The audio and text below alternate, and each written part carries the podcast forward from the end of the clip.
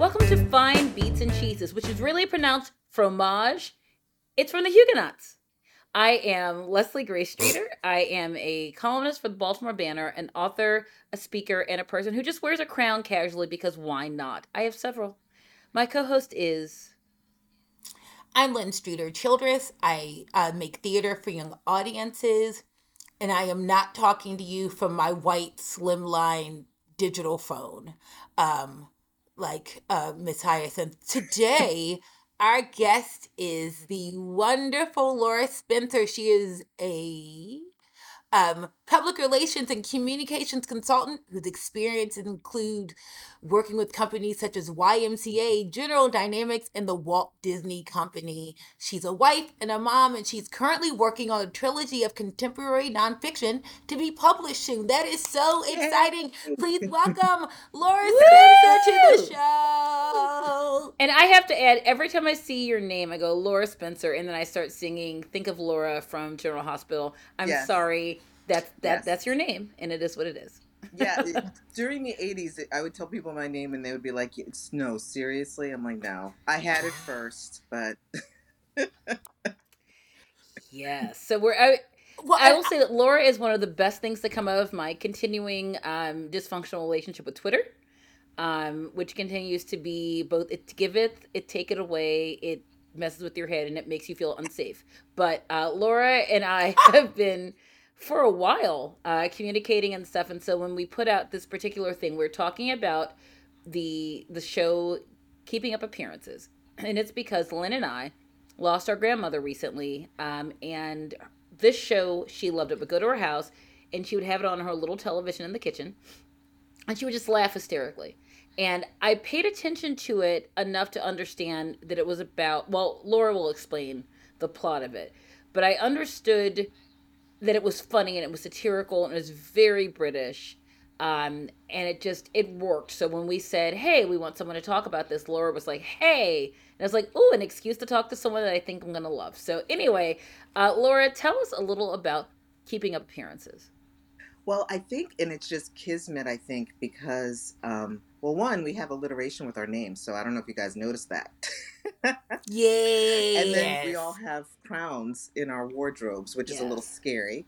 it's Um, funny but I just think with this last week with the coronation and everything, I just when I saw your tweet about this, I was like, "Oh, this is hilarious. We have to we have to talk about this because there's so many different parallels, you know, with, you know, what's happening and the class, you know, and the culture wars that are happening in the world. Not to get too deep because it's Hyacinth, but um but um, I, I have a similar story in that um, my grandmother loved the royal family and she you know she Oh. was um, you know i'm sure a lot of us have this story she was a domestic back in the day and and working for wealthy families here in america and i our whole family loved that show and i don't think my grandmother got the joke. Like i think my grandmother in a way felt like she was a little bit like hyacinth and hyacinth was being ganged up on. So it just it's just the funniest thing because people everybody comes at shows differently. Like a lot of people like with archie bunker a lot of people didn't realize they were you know they were getting made fun of and so i just have that sweet story where my my grandmother actually kind of had affinity to hyacinth and it just was the cutest thing ever. Oh, I love that. And the good thing is when we meet culture and then we see it over our lives and we look back and go, oh, I get that. And you also get your reaction to it then and to it now. So, first, actually, before uh, you go into the plot, Lynne has a question. The cheese one. Yes. Oh, so, oh, what do when people say to you something is cheesy? What does that usually mean to you? like it's um uh, goofy or let's say lowbrow or um obvious you know like too obvious you know something i don't want to be associated with that makes any sense No, no, it totally does. And so that's why well, it's interesting. Since we've been doing this show, we really, when we first decided to do this show, thought it was going to be like every week it's going to be like, I love Married with Children, or I love, you know, my favorite thing is I love Neil Diamond. I mean, we love all Yes. those. All of things. them. Anyway, but, but, but, but, we found out though that, again, people all have things that maybe they should, quote, should feel yes guilty about, but unquote don't do, but do not, uh, and that is okay because we all are allowed just simple things that like make us laugh. But we've also found though that sometimes like it gets deep, and but you can decide that's the thing. We can decide how deep we want things to get. Like it's it's Or kind not of like this get. is how I think of cheesy, and this is going to be a weird analogy, but like Mm. for some reason to me, SpaghettiOs is like caviar. Mm. ah, Like I'm embarrassed to say I love them, and No. and I, ha- I have it every once in a while, and I wouldn't admit it in public. But I don't know what it is about SpaghettiOs, like because my mom didn't buy a lot of processed food. To me, that's like Mhm. beluga caviar. Mm. That's cheesy to me. it's your beluga. It's like I feel that way about um cream of mushroom soup. There is something so welcoming. It's so terrible, and I don't even eat a lot of dairy anymore. But there's something so beautiful. You can do so many things. You can do a soup. You can do a dip. You can do a rice dish. You can do everything with it. And I, my our grandmother, the, the not the one that we're tributing this week, but the other one, they were all depression babies, so they would hoard food and they had all these cans of things. So Lynne and I would come to their house and say, "What do you got?" They go, "We got mushroom soup and sardines and saltines and, and a and box, a box of rice. We're like, "Yes," and they would let it take it back to our house in college. And so that thing, even though I don't eat most of that food anymore, when I get it, I don't get a poverty reaction. Get a, oh, this is special. Oh, this is a, a thing that is nourishing and yummy and and warm. Um, so tell us a. Well, hold on. Well, well, hold on. I'm going to say mine is Captain Crunch. Yeah. Um, because because we the same with you were saying, Laura. We were raised by parents who the sweet cereal for us was like Cheerios or Chex. Like we didn't have sugar on the table. We had honey on the table. They ate grape nuts, whatever. So for us. Our grandparents, the ones who with the, who had the soup at their house all the time, always had a box of Apple Jacks waiting for us, like a fresh And box Cracker when we Jacks. came over to visit and Cracker Jacks. And so to me, it's something about Captain Crunch. I don't know why it's the perfect cereal for me. It's yum. It's a great snack for me, but it's something that just makes me very, very insanely Yes. happy. Yes. honey smacks. They used to call it sugar smacks, but that to me, that's my like. If we go to like a Holiday Inn Express or whatever, and they have it in that like The big little- vat. Yes. Yeah, it's where you like roll the thing. I'm like, that's my thing, and and I am pre-diabetic, so I'm not supposed to eat any of that ever. But if that's my splurge, people are like, oh, my splurge is like a lot of alcohol. It's like, no, I just want a a, bo- a bowl of sugar smacks. That's Is that so wrong? Is that No, so it's- wrong? It's not. so and it's funny because this is i think it it makes sense in this conversation because this conversation the show is about things that you feel that are extravagant and things that you feel from personal reasons from your upbringing perhaps are fancy or right or proper and the things Right. that you go through and go to the lengths that you go to to get them so laura tell us about keeping up appearances Well, I mean, for me, I'll give a brief synopsis. It is about a middle aged woman um, who's married to, um, I believe he's an accountant at a bank. And she is Richard. just desperate to be royal family adjacent in everything that she does. Um, and so she lives in a, um, and I'm not British, so I don't know. I mean, their home to me looks like it's just a regular middle class home by American standards Mhm. but she lives in uh, a middle class neighborhood and she is always wearing floral dresses and she's got her hair her helmet hair you know uh, queen mother hard and she just terrorizes her husband and her neighbors with her um, snobbery.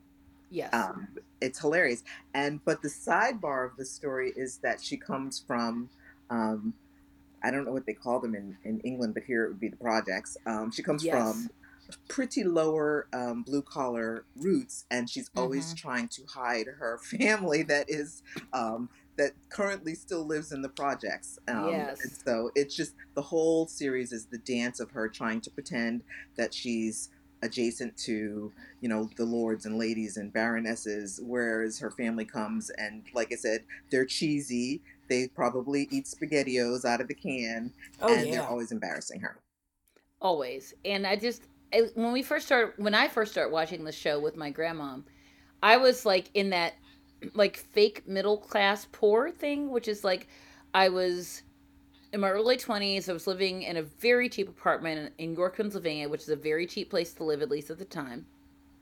But I still had family. I could still like drive an hour and a half to my grandmother's house and do my laundry. I could still go like get free food, whatever. It was not a thing. And so I'd watch the show and I'd watch her just laughing hysterically. And my grandmother, like a lot of people's grandmothers who are African American and who I, I'm, we're, Lynne and I are 52. Um, oof. Um, our grandmother was raised, you know, she was, you know, depression and Jim Crow. Uh, she literally, with my grandfather and her kids, including my mom, fled racial violence in South Carolina to go back to to Maryland where they had lived before, and so I never really asked her. Wish I'd had a chance to ask her why she liked the show so much. But knowing what I and know about her, I think that she understood the impulse to be more than you not more than you are but be a different person who you are because your past is painful because hyacinth's past was painful mm-hmm. and her people were crazy. Like in the first episode her dad is in an accident in the hospital. Oh, and she's she tells everyone he like had helped somebody in the canal. He was drunk and fell into the canal. Spit spot that's it. But she's like oh no no no. And she's like she goes to the hospital and her, her father is in a sa- the same room as someone wearing a hat. She goes, should he be in the same room with someone wearing a hat? You know, it just where she her thing is, I'm ashamed of who I am, right? And I will never be that person, even around people who know me. That's yeah. what I love. That she never yeah. drops it. Right? She never breaks character. Well, she never. She never breaks character. No, look, uh, because I think she's decided that that's not her anymore. Mm. She she she isn't that person anymore. I mean, it, it's I mean it's her whole life. I mean, she's always my one of my favorite Hyacinth things is, um, she's always talking about her candlelight dinner, her candlelight, candlelight suppers, suppers, excuse yeah. me, that she's always going to invite people to. And so I think I watched the first season, the second season, and then I switch. I jumped to the fifth just to see like if anything had changed and no really nothing has changed um but it's really this fun um ensemble of hyacinth her long long suffering husband richard yes. Her next door neighbor elizabeth. elizabeth. um second season elizabeth gets a brother yes who emmet. is a singer who who right who, emmet who lives with her i guess emmet's uh, elizabeth's husband is working in saudi mm, arabia right and you never see him, which is sort of funny. Leslie and I lived in we Saudi Arabia about ten years 80s. before this. Um, um, we my my dad worked. Our dad worked for a company based in Ohio that contracted with the Saudi government to do their public transportation. So he was there from eighty one to eighty two. In eighty two, he did the very gangsta thing of saying, "My my wife and my kids are coming with me." So he came home for Christmas, air quotes, and then he said, "I'm not coming back till you pay for my kids to come, my kids and my my wife to come." And they went fine. So we went. We were there for a year and a half, sixth and seventh grades for us, and it was an incredibly, um, it it changed everything I think for us. And also, if we can be just a little specific, like class wise, you know, growing up in Baltimore, we mm-hmm. were working to middle class and going in a predominantly black city and then going to a place like Saudi Arabia where everyone was brown except for the expats who were mostly white. I think there were three of us in the sixth and seventh grades who were black, and it was you and me. We're two of them, Lynne. Right. And so to have this idea when we came back, our friends we grew up with all our lives assumed that we were now snobby and terrible and, and shunned us.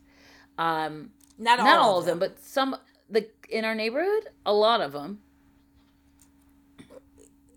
Well, it's so funny that you. This is a whole nother like deeper conversation. It wasn't a. It was several, but we still had our like the core. our ABC, the core. We did core, the core, like the Jacksons. But there was like uh, okay, I'll just say it was two cool girls like shunned us, and ironically, we met them like a thousand years later when we went to a friend's kid's birthday party at a Chuck E. Cheese in Towson, Maryland and both of them came up to us and hugged us. We're like, "We're so glad to see you." We're like, "What's happening?" Like, What's um, happening? And now we're and now, and now we're all friends on. Facebook. And we're all friends on Facebook. So what I'm saying is, if you're 22, no one's 22 listening to this. But if you're 22 listening to this, give it a give it a chance. Give your things a chance because you're all gonna probably grow past the point where it hurts. You remember it. Yes. Don't forget it because those people have the capacity to hurt you. But it's probably gonna be okay. It's probably Yes. gonna be okay. Right. So, gosh, just went It did. Um, to Saudi to Saudi Arabia with Elizabeth's husband. Um, so so Elizabeth's husband is in Saudi Arabia. Um, and um, then it's uh, Hyacinth. Oh, the vicar from church Vicar and his wife. and his poor wife. Uh, and then um, Hyacinth's family, and someone pointed out to me that her the, all the girls in her family are named after Mhm. Flowers. British. So it's Hyacinth, yes. Hyacinth, her sister Rose, who is uh I guess how you say man hungry, likes the dudes. Um, her sister Daisy, who is long suffering. Um, and then this what's the sister's name who you never see who has the um Violet. who's married Violet. to Yep. a Violet, right, and has the swimming pool. Um, and you that you could put in a pony And a Um, pony. yes. and a pony and um also Rose's not Rose's uh Daisy's husband Onslow who is always uh drinking beer and watching television and then the dad is a character but you never really No. see him Right. if you you you'll see a figure of him like walking down the street because he's being like whisked away by The the police. police Yes, because he he's was drunk. in a in a costume or he's, he's some his face is always obscured and he doesn't really have many lines. He might grunt. Um, so that's And- the comedy in itself. It is, but in a deep way, isn't it always sometimes that the way that we are led by people and affected by people are people in our periphery? yes, That we, we put them into our periphery, but they still affect us. That Hyacinth's entire personality in her middle age is based on all the sketchy people in her past. Well, not so much. I I mean, kind of, but it's also based on because a lot of times she ignores those. No, but don't you think that she goes? don't you think though that she's this person now because of those people? I mean, yeah, but but a lot of though what she focuses on now though.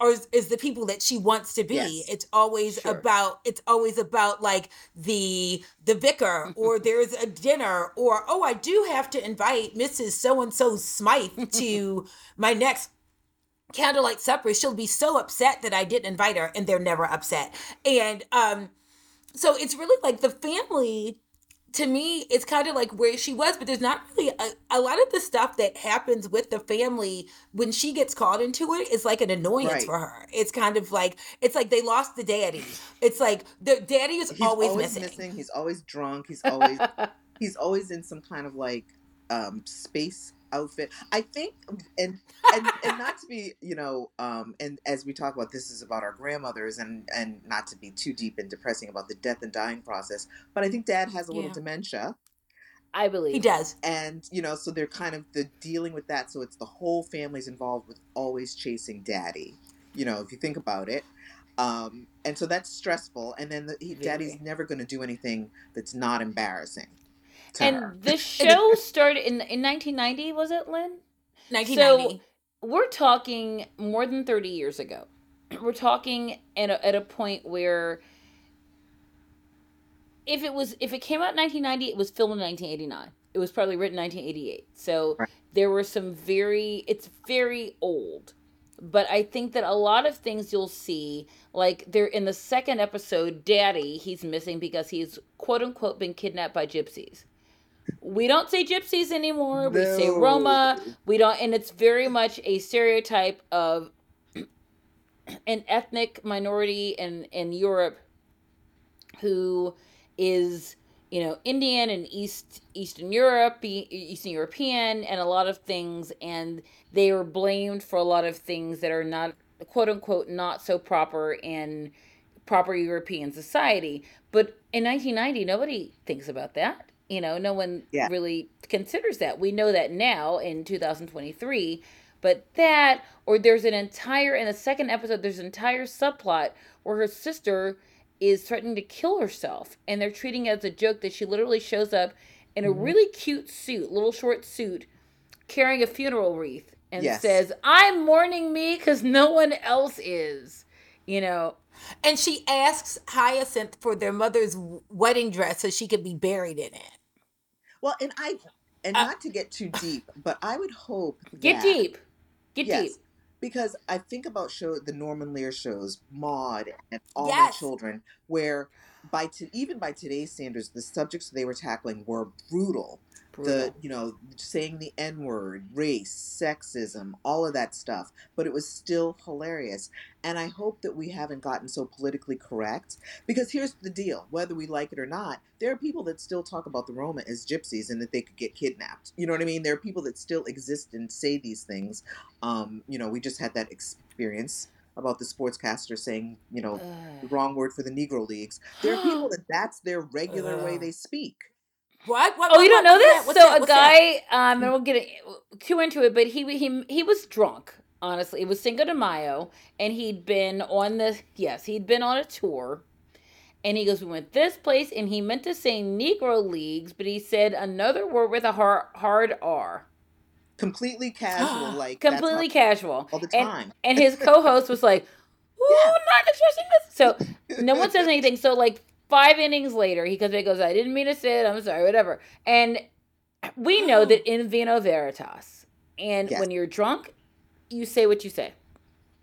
yes. It was way too casual. That word, that word does not come off the tongue if you if No. it's not in your like. Soul. I always think of like in your soul. I always think of bad words as pinballs.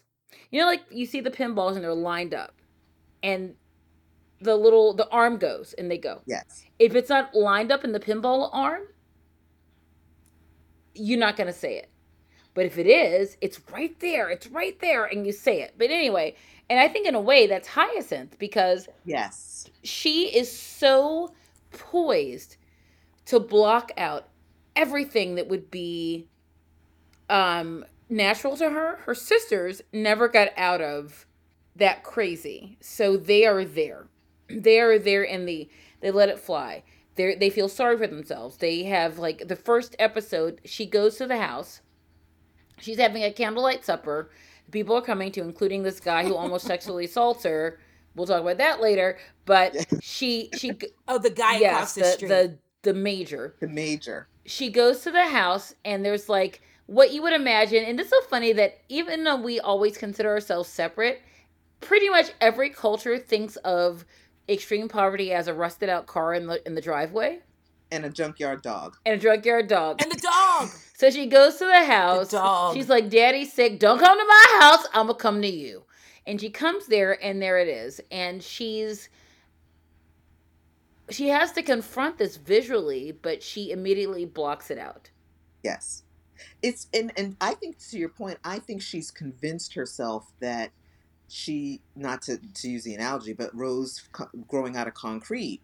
You know, the flower Yeah, analogy. I think she yeah, almost yeah, feels like she was an accident of birth.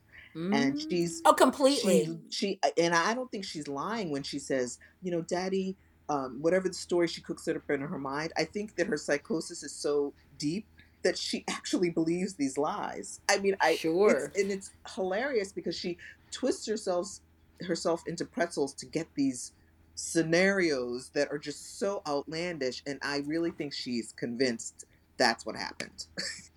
and it's and it's always that and, and there's sometimes you'll see not that she ever drops the facade again because this is who Mhm. she is now but sometimes she'll be like she's always making excuses for daddy it's like oh like you said he was helping somebody and then she'll she'll know the truth but it'll just be like ugh uh, Oh, blah, yeah. blah. And, but one and one of the funniest things about this show too is that sometimes over the last couple days I've tried to watch it sometimes with things with like in the background but then you realize there are long uh, spaces without dialogue because there's so much physical comedy to this. There's Yeah. there's so much of like, hi, oh my gosh. the okay, way she so walks when she's like lurching around, yes hiding. the way that she walks, the uh, she's always hiding. So there was this one episode where she was having poor Elizabeth drive her. explain somewhere. elizabeth And, and explain Huh? elizabeth so Elizabeth is her next door neighbor, like I said, who is who is whose husband lives uh is works in Saudi Arabia. She is she knows she puts up with Hyacinth. She knows that she's a lot. She knows that she's being put upon, but she kind of just goes along with it. She shows up for coffee every morning, even though Hyacinth is like, it's strictly at this time, and she gets there and she goes, You're early. Or oh, you're late. She's really it's really an oh, abusive oh, yeah. relationship. Yeah. But but but Elizabeth oh and Elizabeth is always dropping things. She's always shaking. And she'll go, I can't pick that up. China. Yeah, I can't. That's, that's, uh, that's she's, with China. I, and, and exactly. she knows by now that she she's being set up basically that she'll go no no use this expensive Wedgwood china that was my mama's. And she's like I'm not touching that. No no. And then of course she drops it because right.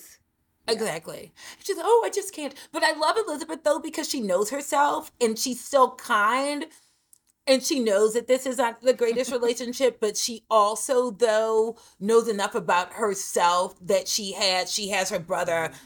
She's very kind to Richard. Very. But there, there's an episode where, and I can't remember where they were going, but Elizabeth, oh, they're going somewhere, and I want to say that there was something, of course, going on with Daddy that they had called Hyacinth and said that she had to go deal with Daddy. So she has Elizabeth park somewhere and she climbs over somebody else's fence. It's like in a in a in an adjacent neighborhood to where her family is, but she has her she climbs over a fence and goes through this whole thing to go deal with the family, and then comes back. And so there's this whole thing about Hyacinth coming over the fence. That lady was hilarious. Her physical comedy was so on point. on point. And I always think that that comedy is most of the comedy is physical, and everybody on that yes. cast was of age. Yes. You yes. Think about it. I mean, they weren't young people, and they and I don't see any stunt doubles. I mean, they were mm-hmm. actually doing all this physical comedy flawlessly. Yes, flawlessly Falling and off. confidently. I mean, if we're talking about the late '80s, early '90s, you know, we look 10 years earlier in British comedy, and Lynne and I were both obsessed with things like The Young Ones. Um, and I was obsessed with um, absolutely fabulous. And so my favorite, yeah. A lot of these things were about class. They were about pretenders to the throne. They were about people who felt that they were rebelling or uh, pioneering things, depending on the show, but it all was about, and this is something I never understood about British class, so I really looked into it, about a caste system was almost like analogous, analogous, hello, to Naglos, um, to like you know to India or to things where mm-hmm. there's like this is where you're born and this is where you are, and in this system in England in the pop culture that I um, that I was obsessed with, so much of it was about you know the young ones were like these guys who were all young and like you know one was a punk rocker and it was like terribly squalid and one was a guy who was like trying to go places and it was always about why you were who you were and what you were trying not to be or to be. And same with, right. with Absolutely Fabulous, with AbFab where they were like, LaCroix, sweetie, you know, we're, we're, we're here and we're really over here, but we're not going to tell you that because right. if we buy the right things and wear the right things and go to the right parties, we are these people. And how much class in a system of monarchy is currency um, yeah. is really and it, it's so di- i mean we think we know that in this country but i look at things like the way that and laura you and i have have um, connected online about the way that like Meghan Markle was treated and things like yes. that. Yes. And where you go, we're really as Americans, we really don't get it. And so a hyacinth who was born in kind of like crazy trashy circumstances goes if I just lie about what my last the way that my last name is pronounced. Yes. And and the fact that my father is a drunken degenerate and not right. helping anybody, um, I will be assumed to be promoted to the next class. Well, and, and don't well, you think it's you know to get more high level too? Think about what we're seeing with Meghan Markle and the royal family, and the the class structure. And there's this concept at with Hyacinth and, like you said, absolutely fabulous. That if you get into this next level of whatever, yes. that you will have happiness. And we're finding Yes. out when we pull away the layers of the onion that the people that are in those areas are the most unhappy, miserable people. If you look at Absolutely. Meghan Markle, she has effectively walked away with her Yep. husband and come back to America, and they seem stupidly happy. um, Yep. you know, and and and like with um the TV show we're talking about, I love Hyacinth. She's lots of comedy and all that, but she's really not happy because she's chasing No. something she can never find. And I love Onslow and Daisy, and they just sit up in I bed. love them. ju- they sit up and he drinks his beer, but I think they're happy. I think Rose is happy I do. being the you know the town bicycle. I mean, she, she I yes, she's she is. Yeah. happy. Um, we and, and Daisy Daisy wants Onslow to to like her more Yes. or to want her Mhm. more. She's always trying to to to get him jealous. But Onslow is perfectly happy in his undershirt or in his Yes. vest. If he's really fancy, he wears the Yes. vest He with no shirt under it. on. Yes. He puts a sweater vest on that's fancy for Onslow because they don't really care about what people think Right. about them. And that's the thing about Hyacinth is it's all it's keeping up appearances. Absolutely. It's all about what other people think in the story that she's convinced herself of. Oh, the other person we've never we haven't mentioned yet is Sheridan. Her son, who you, you never see, who's um who she she acts like he's 12, but he's like in college, Yes. right? He's a He's in college and then in a and he's always in the, the so fifth season um like i said i, I uh, went ahead. He's now always calling and asking Yeah. for money and richard is like no tell him to stop asking for money. But again it's oh she's always like oh you you just have to meet um sheridan you would love him. She's like oh he's you know he's calling. Oh there's she said something like his voice is getting deeper I don't want him to get lower than a tenor because he needs to when he comes home he needs to harmonize with mommy. I mean, she's everything is just all about what everybody thinks, but so much that she doesn't realize that when her name gets mentioned, people they leave. run. Yeah.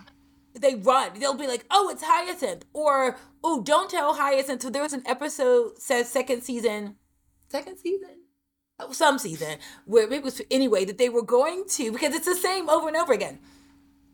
There was an episode where um the vicar was looking I think it's fifth season was looking for um volunteers to help with senior citizens to take them to the sea for the day and he sees Hyacinth coming and actually again physical comedy takes the thing down. It's like, oh, I was just taking this down because we have plenty of people because he didn't want her to come, but she sees it. She goes, no, no, no, I have to come. So that winds up being sort of two different buses. So Richard drives one bus because everyone else who doesn't want to be with Hyacinth Yeah. is on their they are on own the other bus. trip or on the other bus. But there's this whole thing though you talked about in the first episode of the series with the the major and how he like tries to sexually assault her. There's this old Italian dude again talk about the xenophobia, right? Um who Mr. Mr. Cellini, no Mr. So anyway, they she and Elizabeth and Richard and this older gentleman and this uh other uh, older woman they go to the fun house or whatever to the to the carnival at the beach and this guy is just grabby this old man and she's like no no no no no no mr so so and so it's this whole idea of how we laughed at lechery Yes.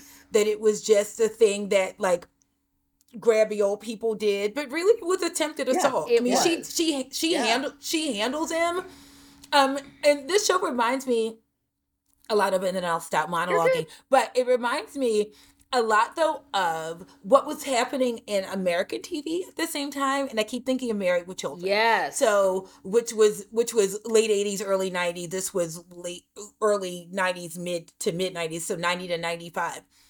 But again, another show that if you just looked at it, just looked like this sort of like crass whatever, but it but it was very Married with Children was very Yeah. smart. Mm-hmm. It said a lot about the institution of marriage and what that looked mm-hmm. like. It said a lot about class, about neighbors, about neighbors who become family, whether or not they want to or not, about yes. um I don't know, it just really looked a lot deeper, but the but the but that you had a woman like um like Rose from Keeping Up Appearances, who was very sexually Mm-hmm. aware, and uh, and Daisy, who wanted to be, um, and but was aware of the fact that she wasn't getting her needs a lot like Peg Yes. Bundy, who was always trying to get um Al to want her um and not like look around but how Onslow and Al kind of just wanted to sit on their couches and watch television and be unbothered um sort of like lots of parallels Oh, absolutely.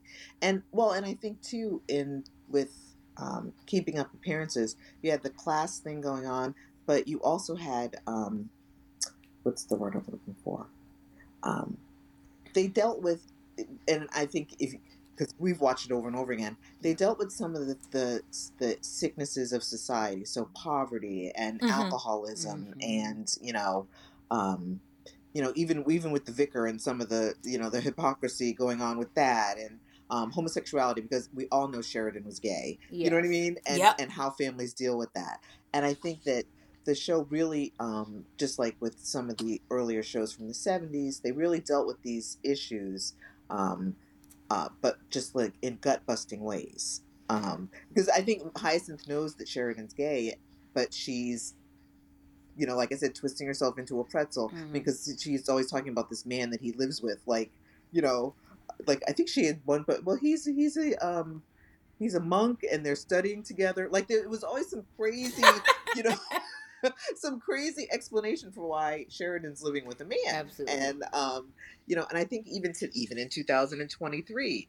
That would still probably resonate with lots of families um, because oh heck yeah and, the- and people, they don't Sheridan is never seen, and there's plenty of families that have gay family members that you don't see them at the weddings, you don't see them at the you know the different family invitational thing. So, you know, it was very cutting edge, I think. in the first episode, she, he's telling her that he's, oh, I've joined a, you joined a club. How wonderful. A golf club? No. Oh, it's just a regular club. Oh, what's it called? Children of the Sword. Do you wear masks? They're bank robbers. He's in a cult. He's in a bank robbing cult. And she's able to talk herself into the fact that it's okay. Because as long as she can spend, because you only see her part of the conversation where she's Right. desperately spinning the words Yes. to make it not a bank robbing cult. Um, that is, it's so striking. I think it's interesting because in that time, there was, even though now we say, oh, we have this shows like House of Cards and Breaking Bad, and we could be so honest about who we are as a people, but that was on the BBC. That was a network show. Married with Children was a show on Fox, which was fledgling at that time. But Right. the things that were all in the family on CBS, you know, these things were being able to discussed. They were being they were able to be discussed rather at that time, fifty years ago to thirty years ago, that were about sexism and racism and class mm-hmm. and the breakdown of the family and the expectation of marriage, and just happened. It was controversial. I mean, Mar- that's right Married with Children was very controversial, but it Right. was on for like 11 to 3 years because it True. resonated with people. True. And so we didn't need HBO, which few people had, or not Netflix, which was non-existent, or AMC, which when it started was like they played like you know really Tony series and things about like ballet. You know, it was not Right. what it is now. Um, I just think that there's a thing that and you're on Twitter a lot, Laura. Well, you'll see these kids who are like. It, like scholarly in the 90s no one ever talked about whatever and and there will al- yes. and there'll always be people our age who go, children, shh, shh, shh, shh, shh, shh, Yeah. because they don't Yeah, get it. We were so much more ahead in some Oh, ways. yeah. Or, I you- think- they'll say ridiculous things like, you know, Prince was underrated. You're like, what? What You mean a 24 year old who had a, a- who wrote his whole fictional biopic and won a, a an Oscar for music? That guy, sure, underrated completely. No, I, somebody. Um, I was just talking to another good friend of mine. There was somebody who like who's a younger dude who's probably thirty, who was talking about how underrated and how people didn't appreciate Mariah Carey, and I was like, the who? What? The what? Where were you? I, I feel like What? I feel like the you know like my grandmother like you young kids today.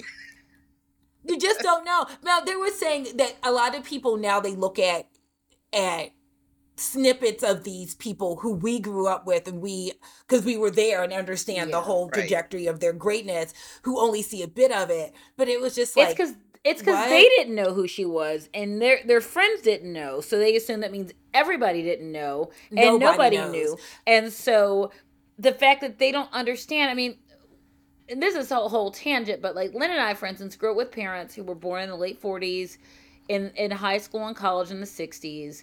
And so we were raised not only with the stuff that they knew when they were young, like the Temptations and Diana Ross and Marvin Gaye, but also they kept up into the 90s, the early 90s, I think, with current music. I mean, they, I mean, it was like, you know, Phil Collins and that kind of thing, and they mm-hmm. loved stuff, but they loved, they, if there was a new Earth, Wind, and Fire album, they bought it because they were in their 20s and, and early 30s. They had all the Stevie Wonder stuff in the 70s in the early 80s. They had all of it. And we, I think, because we were, there was a monoculture, at least in the African American community, where you were like, okay, this is what everybody knows. And Lynne and I would like, when we were in, in high school, we would go to the black neighborhood we lived in. There was a record store. And we walk in, they would go, oh, it's the black kids who buy the white albums. They'd have like two copies of every like Duran Duran album just in case. Because they Yes. the, those weird kids are gonna buy it, and maybe one other person will buy it. So all to say is we understood what we understood, and we knew that it was important. So the idea that these uh, these kids, even though they have access to everything their parents ever listened to, Everything. their grandparents, whatever, they can just like Google and click a thing. When they discover it, they're the first people who ever knew about it. They're intellectually lazy. I mean, Ah, but you know what's so interesting? It's it's that we went through these periods where, like, remember in the '90s where everyone was into like swing music for a while, uh, you Yes. know, and everybody was into a thing. But but there was always a reverence though for what came past. It wasn't that we discovered no, we it; knew it's what that it we were from. Absolutely.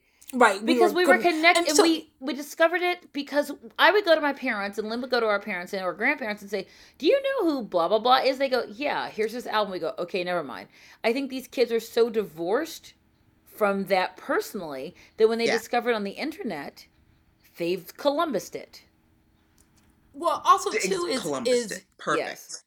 Eh, it's also too though i think with a lot of things being digital you don't have that experience anymore of you know, my grandparents uh who died who were born in like the the teens and Mhm. 20s um had their albums up Yep. until you could walk into the house and see Right. them the same with our parents you knew where to find them and i think sometimes not having that tangible thing to go to your parents house your grandparents house and be able to pick up it's not as it's a different vibe than being like what's on your phone right, Right, right. it's a it, it's a it's a different so one thing i wanted to say about and this conversation has jumped all around and i love it Um, love it one thing i wanted to say though when we were talking about shows like married with children and like keeping up appearances is that they discussed stuff but there it wasn't that there was a very special No. episode about whatever No. It is it just it just presented what it was and it was up to you to decide what the takeaway Exactly. was either that you just saw it as level as this is funny funny ha ha or that you thought more about the fact that hyacinth um if you say something to her it's continental she doesn't want to talk about it like that Right. to me that's oh that's Right. ghost to talk about Italians or to talk about anything else that's that's happening. Oh, so the fact that like um there was a gag that people were her number was close to the number of the Chinese Yes. takeout and people were That's always calling favorite. calling to order Chinese and she was like, "Oh no, I you, we can't have we can't have people talking about Chinese food on the same phone that Sheridan calls on." Like she didn't even want that passing through the air. The Yes. it's just so and it's Yes. racist. Yes. But but we know that you're not supposed to be Yes. that. Like you were like, oh, yes that's you under wrong. that's the difference and you you were talking laura about archie bunker is that most people i hope understood that archie bunker was not aspirational but some people were like oh that's like me he's a great guy he knows Yeah. that he, that's how i feel that you're supposed to look at hyacinth and say she's a very pressed striver whose entire personality is based on not being who she was raised to be And if right. you watch her and go, "Oh, yeah, that's great. She's great. I get her." You're like, and some things you have to talk about. And we weren't necessarily having these conversations in 1990 about the the further digging into why you you received something the way that you received it. But um, I just I thought the show was brilliant. I think we had talked before about yeah the difference between someone being Roma and Gypsy. That gypsies like when her dad is supposedly kidnapped by the gypsies, quote unquote, Right. and that you know they go. One of her sisters says, "No, it's it's bad luck not to buy things for a gypsy." because they're not people they're totems of Yes. this thing Yeah. and of this thi- Superstition or Exactly. evil or dysfunction. Right. Yeah.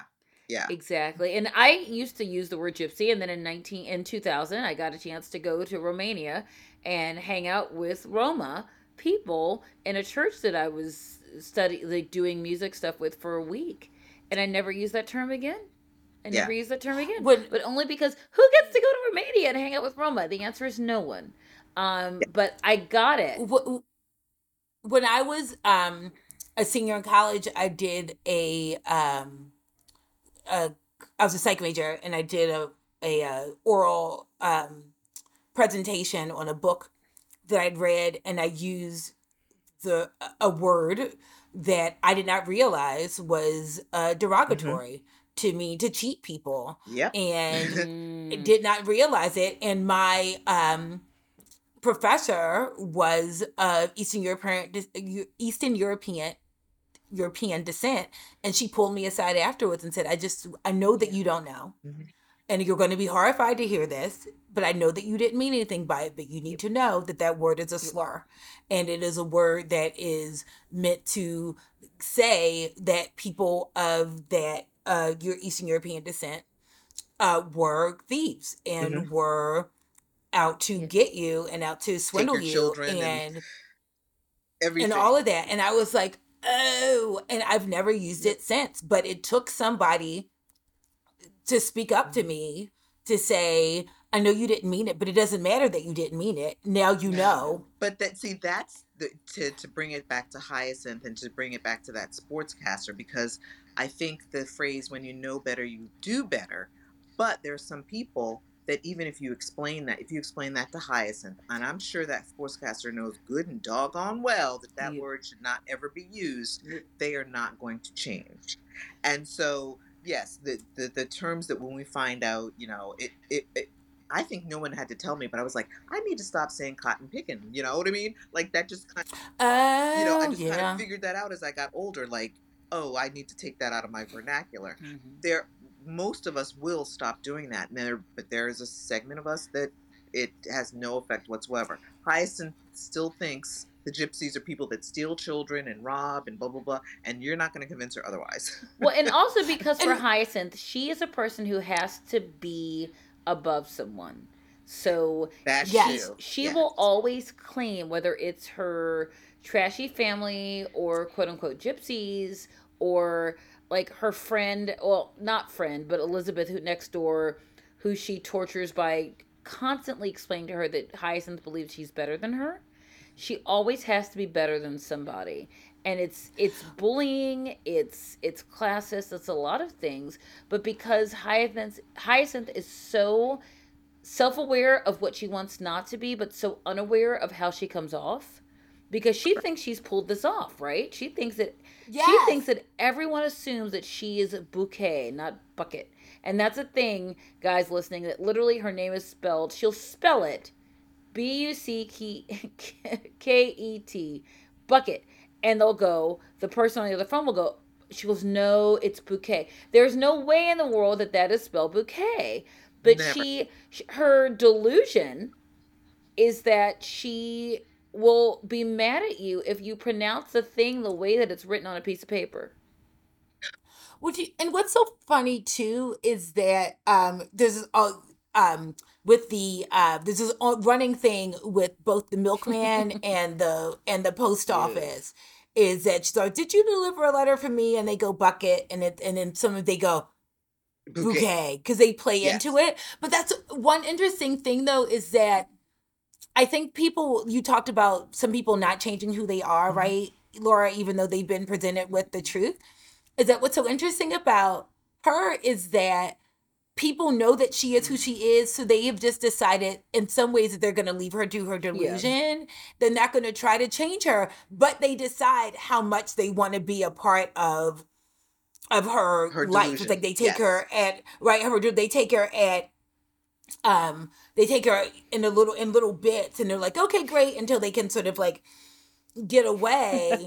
But well so the person that go well, ahead. i was just going to say and you know not to I, we don't want to incur the the wrath of twitter twitter trolls but we just looked at the pomp and circumstances last week of two women that fought kicked and clawed their way to be royalty adjacent yeah they did. that are basically bullying a woman because they need to feel differently you know and i just was watching yes. that whole thing play out this last weekend and i'm looking at those two women who just spent a good they, they made that their career to be where they are think about it yeah they and, did and then you have this this american woman that you know that i i really feel in my heart that they're bullying because they have to feel better than somebody yes. you know they've got to oh, feel yeah. better than somebody and they're just you know and she kind of just breezed in like with an 18 month courtship like oh i'm here and that did not sit well with those ladies who worked for decades oh yes and and and what's even worse is that so I always think of you ever seen the movie Ever yes. After with Drew Barrymore? And my favorite line of the movie is at the end after she's been tortured by her mm-hmm. stepfamily and they realize that she's now married to the prince and she's in a place that they aren't. And she says, After this day, I will never think about you again, but you will think of me often. Uh-huh.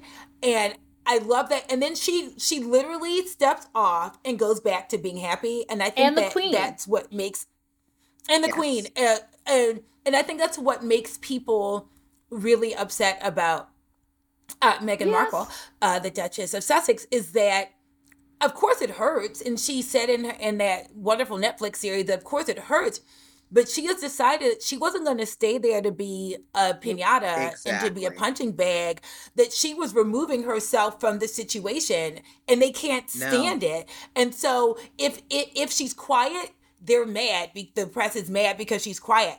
If they see her in something, oh, she's literally just walking to be. down the street. She she went hiking. She went hiking. Yeah.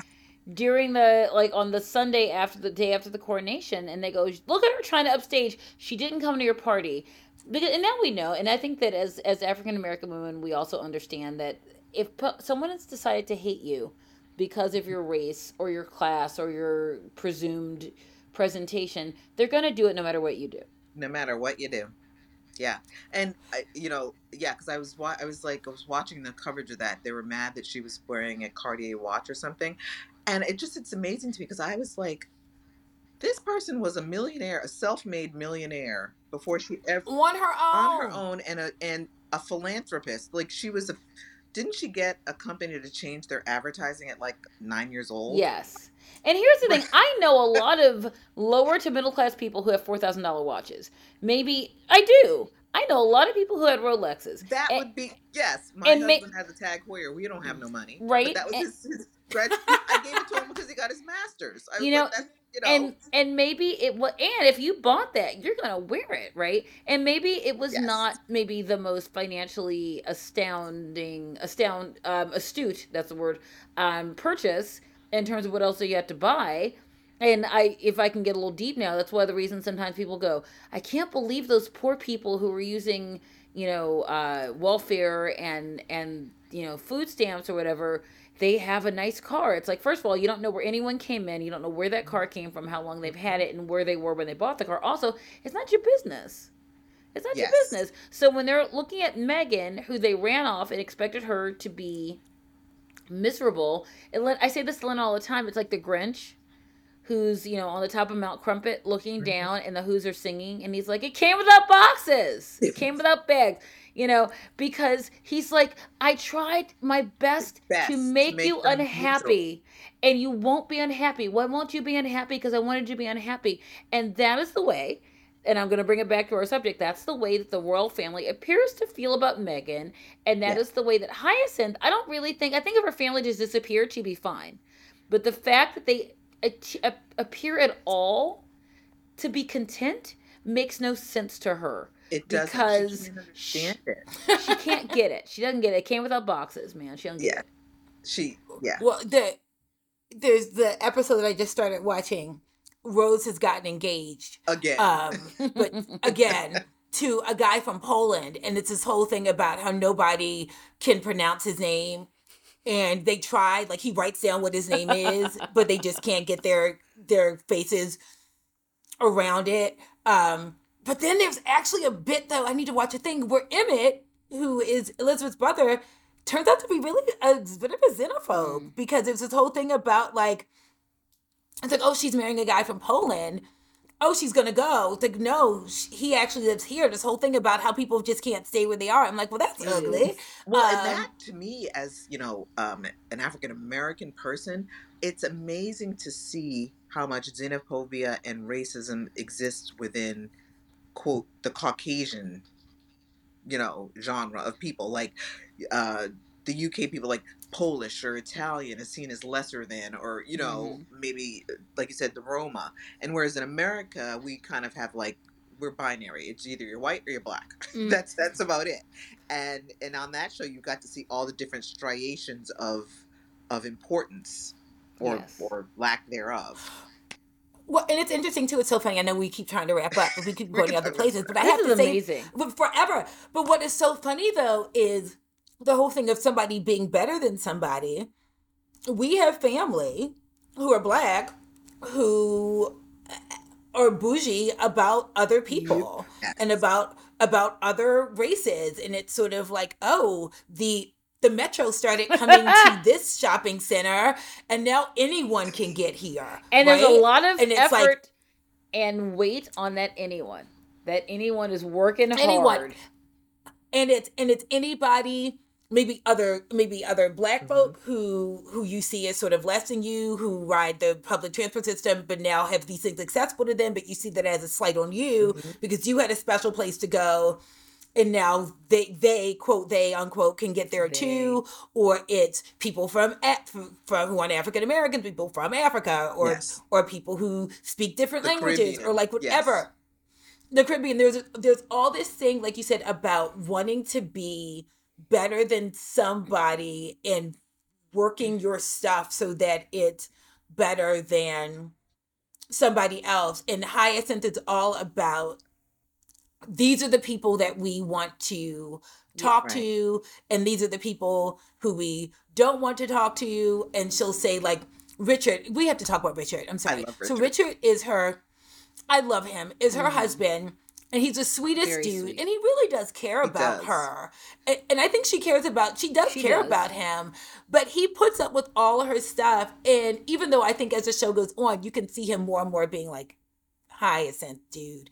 Um, but he puts up with her stuff and she'll be like, oh, why did you wave at the neighbors like that? It's not appropriate to wave when you're wearing a shirt with no buttons on it. Or like just goofy Yeah. stuff. At, like, at one point, he's like- literally like that. talking on the phone, and she says, "We're expecting someone. You can't expect a lady to come over when you're undressed on the phone because all he's doing is having conversations. This person she's concerned about impressing isn't even the house, but he Right. can't accept a, a phone call in his knickers because Yes. It's she's somehow- it's it's somehow and she's got this self-imposing also to me he's the hero of the show because he puts up with her he loves her and he understands her psychosis and her you know psychological and sociological makeup so he understands why she's nuts well, and and Richard and Onslow are like they're like bro team.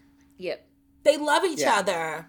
They're, they're always like, we have to go rescue Richard. There's this whole thing of like people like, oh, we need to go get Richard because of the way he gets treated, or the vicar being like, you need a drink Yes. because. the vicar because of the way you get treated. yep. But I have to say though that as as goofy as she is, though, I I really feel for her eh, because we all, in some ways, want to be different than we Yeah. are, and we all aspire to be something else. She just takes it Yeah. Yeah. completely To the extreme. left Yeah. field to the extreme but the but but it's okay to want nice things and it's okay to I would like to go to a candlelight supper. That sounds delightful to me. I should have one. I, and I think for to kind of bring it to I'm from Massachusetts, so mm. I grew up there. Mm. And so um speaking speaking about like the levels of society and even our culture and you know I'm not, you know, from Martha's Vineyard money, but you know, we used to go to the vineyard and you the dirty looks you get as like, you know, a mainlander when you're on that yeah. ferry from people who are the same that look just like me. Yep. Just, oh yeah. And it, you know, I it took me a while to realize like I don't feel bad about myself. Why they they can give me all the dirty looks they want because I'm going to the vineyard and I'm gonna have me a margarita. You know what I mean? But like. That's right. you have to kind of like even you know as you mature, you have to kind of look at it all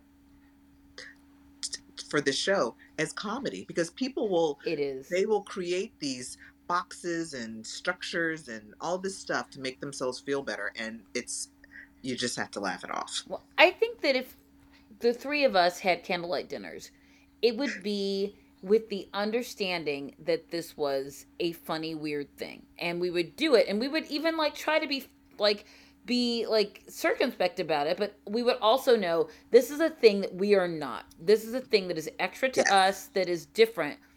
Hyacinth truly wanted everyone to believe that the candlelight suppers were her, that the gender, the with the vicar, with the what there's a in the second episode, she calls on a very busy Saturday because the vicar is coming to get this very nice uh, bakery to send her six cream cakes and she's very insistent because people like us they don't know who she is her name is bucket it's literally bucket they're like mrs bucket's calling on a saturday afternoon wanting us to deliver to her home six large cakes that are fresh. Not just cakes, fresh, not cakes you made last week or yesterday, but fresh. Make them for me today.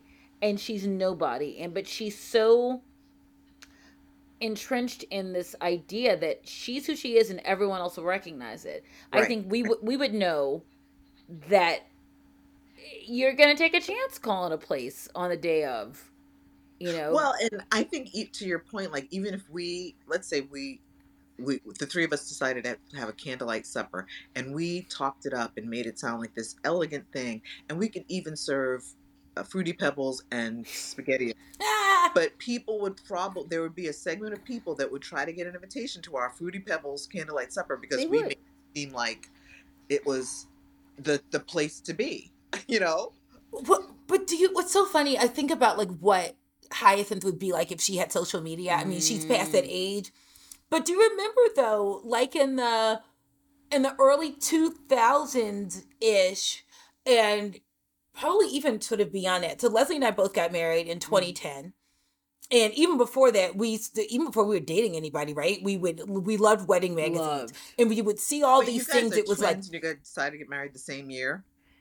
It the happened. same year and and our best friend got married in between us. We were all 39, 38, almost 39 this same year. We all got married. And um but what's so crazy though is that you look at these magazines where they would be like, this is the rustic whatever that people are doing, and they're getting married out in a long table in the middle of the woods with their little votives of right. whatever, and blah, blah, blah, blah, blah. And that reminded me, though, of are we really that far from hyacinth because that's what people aspired to was to do things the way and hyacinth had a way and now we can kind of laugh about it. But we've all gone through times and still going through them to where we are doing things for other people's um edification it's the whole idea of you know your your instagram life where you want people to see the way you want things to be you're right. literally presenting things a certain way well and i don't think there's anything but that's wrong. not how things are anything wrong per se with being aspirational and to set right. goals and to you know want better for yourself and your family um but that being said it's a slippery slope you know um it's slippery, slippery slope and so you always have to check yourself, make sure that you're not, you know, giving people dirty looks on the ferry to the vineyard or, um, you know, okay, I'll give you an example because I can laugh at my own self. I was obsessed with, and this is very hyacinth, and I look back on it now, and I probably should make fun of should make fun of myself. But I wanted a palate cleanser at my wedding. mm. I love it. So you all you all get like I was being a little like extra. And you know, oh yeah, it's been 25 years since September. I was being extra, and yeah. I'm gonna own it. well, that it. was prime, your... like Martha Stewart weddings yes. um, era. You know, that was prime. Lynne and I used to laugh that they would say. At one point, there was a story in some magazine that said that your alcohol budget should be a specific percentage of your budget, and that your flower budget and it's like, but what if you don't do that? It's like your guests expect it. It's like my guests can go to a bar and buy their own stuff. I don't yeah, understand. Yeah. It, you know, F, FTD is free. I don't understand what you're talking about. Um, but yeah, I think we all fall. That's the thing that I and as we wrap this up, that I love about it is that all of us have that. All of us are bougie about something. Exactly. I buy yeah. a lot of consignment clothes, but I like when I can afford a you know a Vivienne Tam. It's mm-hmm. old, but it's vintage. It's not old, it's vintage. Yes. I can buy a thing that's because I couldn't afford it new. I could certainly in the 90s when a lot of these things were Anna Sui, mm-hmm.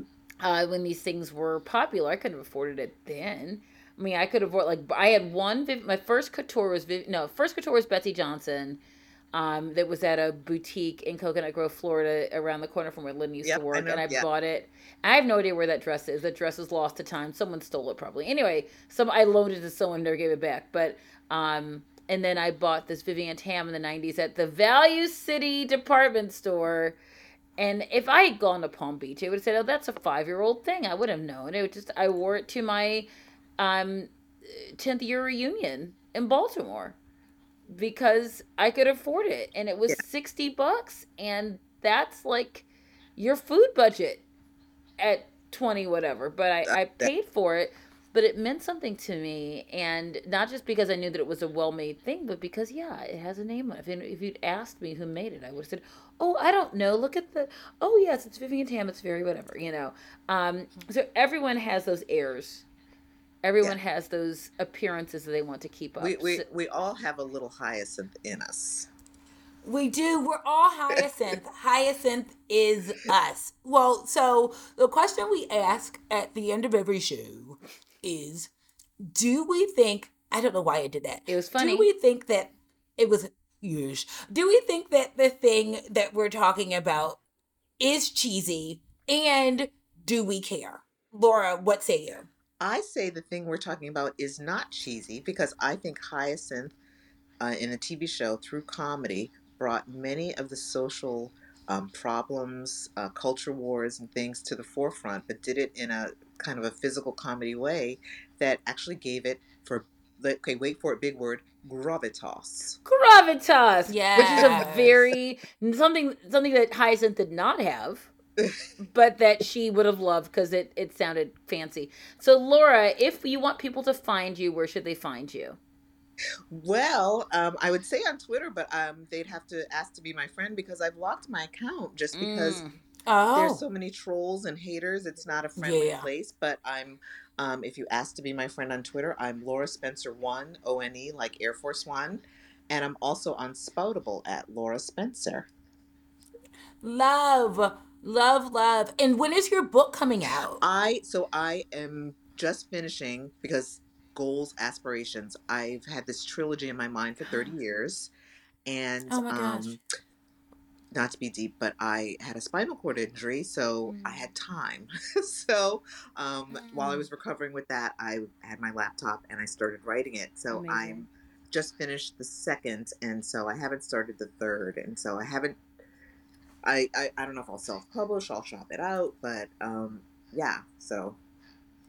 That's amazing. Please keep in touch somehow through the tweeties or, um, or the spoutables that I need to get back into, and we will, um, because I'd love to see it when it's done. That's it's, am- it's interesting. I'll give you a little teaser. It's it's romance, but it is multi generational and it mm-hmm. is uh, multicultural. Love it. Um, so the heroines are um, over 40. Ooh. And yes, um, a lot of uh, one of them is Fluffy, and um, yes, love. Yeah, so different races, different ages, different the whole socioeconomic thing, blue collar, all of that. Um, so look forward to my trilogy. I am so excited. Uh, and thank you guys again for this is so great. Every time we have these conversations, it becomes both both more deep and funnier and more relevant than we could ever imagine. So thank you for continuing to put up with us. Um, tell your friends about it. Have us on your podcast. If you have a podcast and you're listening to this, we want to be on your podcast. We kind of insist, honestly. I think you owe us. Yeah. yeah. Anyway, um, thank you guys so much for being with us. And as we always say, Keep it breezy, keep it cheesy.